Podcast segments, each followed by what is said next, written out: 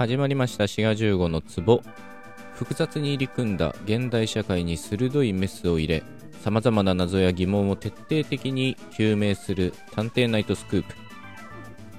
ラジオトーク宛てにギフトをいただいております。ハッシュさんからねギフトいただいております。ありがとうございます。メッセージもねあるんですけど、まあ、かなり指針的なねものですのではい、えー、僕の胸の内にね留めておこうと思います。ありがとうございます。えー、この番組ではラジオトークから送ることのできるギフト。ラジオトーク以外からも送ることのできるお便りを随時募集しておりますのでどうぞよろしくお願いします。さて、えー、今回は否定文というのをテーマにお話ししていこうと思います、まあ、特に日本語についてですが、まあ、日本語の否定文というと普通はないっていうのがね、えー、出てくるんではないかと思います行くに対して行かないとまあこうなるわけですよね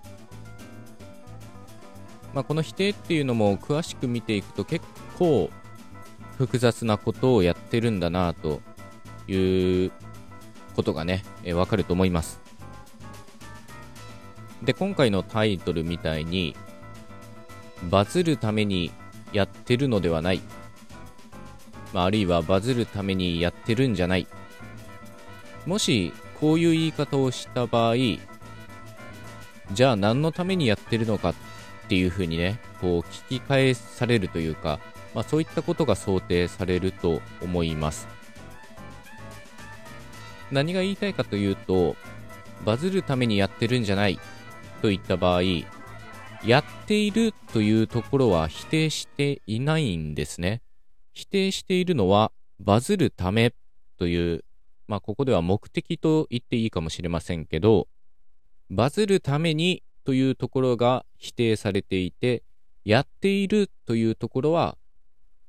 まあ肯定されているというか、まあ否定はされてないんですよね。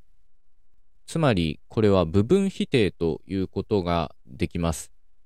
まあ、英語でもね、部分否定ってあったりしますよね。not always みたいに、なんていうかな、not っていうのをその直前につけたら、部分否定になったりするっていうのが英語でもあったりしますけど、まあ、今回は英語はとりあえず置いといてですね。まあ、あるいは英語他の諸言語は置いといて、日本語に注目してお話ししていこうと思います。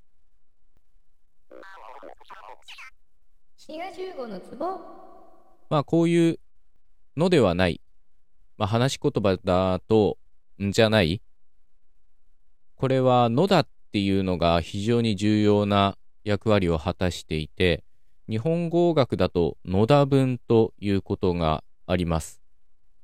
で、こちらについては関連エピソードがあるので、この後ね、合わせて聞いていただけたらと思います。概要欄に URL は貼っておこうと思います。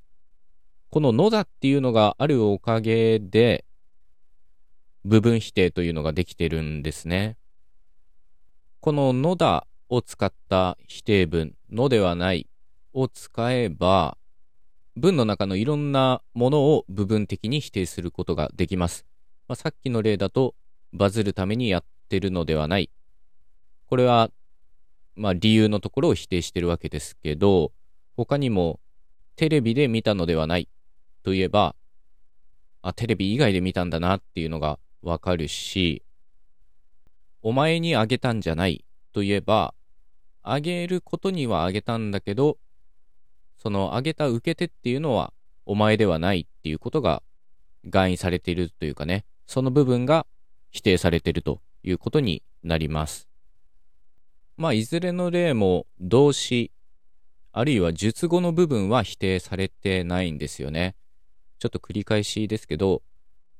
バズるためにやってるのではない。これはやっているということは否定していません。が、こののではないっていうのは一応述語を否定することもできて、このカバンは買ったんじゃないと言えば、そのカバンを所有しているのは、買う以外の行為、まあ、もらったとかね、まあそういったことが含意されるということになります。ただ、述語を否定する場合は、のではないよりも、わけではないの方が、まあ、しっくりくることが多いようです。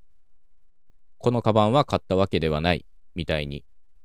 まあ、このように、のではないとか、わけではないっていうのは、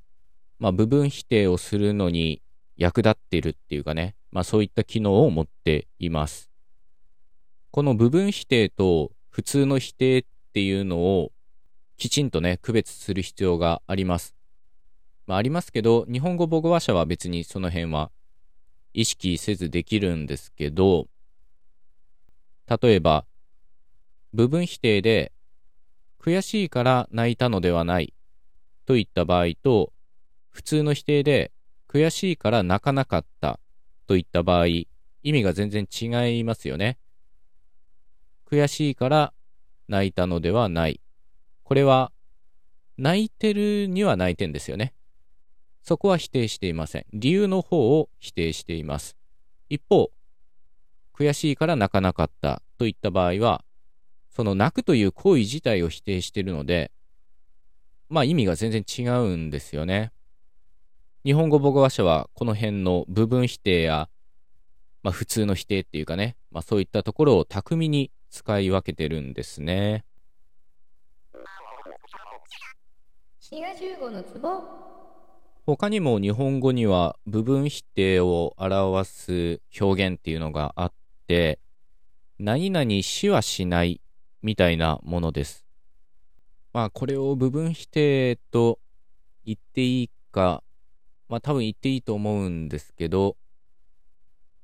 例えば、泣きはしなかったといった場合、確かに泣いてはいないんですけど、それに近い何かをしたっていうことが含意されています。なので、完全に否定してるわけではないんですね。泣かなかったという普通の否定に対して、泣きはしなかった。まあ、目に涙を浮かべていたとか、悔しさが溢れ出していたみたいにね、まあそういったことが含意されるんですね。他にも、買わないに対して、買いはしないというと、本当は欲しいんだけど、まあ買わないっていうかね。それに近い状況になるということが、何々しはしないっていうことでね、表されています。こういう部分否定っていうのも面白いですよね。今回は日本語の話しかしてませんけど、まあ各言語でこういったのをどうやって表すかっていうのは調べてみると面白いかもしれません。まあ、繰り返しですけど、日本語では、のだっていうのがね、非常に重要な役割を果たしてるんですよね。この部分否定において。何々のではない。で、こののだっていうのは一種の名詞化なので、その名詞化と部分否定の、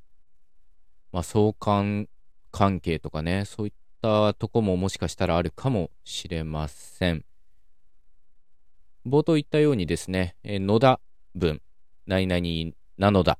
まあ、こういった文についての関連エピソードがございますので、ぜひ合わせて聞いていただけたらと思います。この野田っていうのは歴史的に見ても面白いんですよね。古文で習うかかり結びっていうのがありますけど、まあ、かかり結び当然現代語では残ってませんよね。まあ、少なくとも、いわゆる共通語には残ってなくって、そのかかり結びが衰退し始めて、その穴を埋めるように野田文っていうのができたというふうに考えられています。まあいろいろね、この辺は面白い話があるんですが、今回は部分否定のエピソードということで、最後まで聞いてくださってありがとうございました。また次回のエピソードでお会いいたしましょう。番組フォローも忘れずよろしくお願いします。お相手はシガー15でした。またね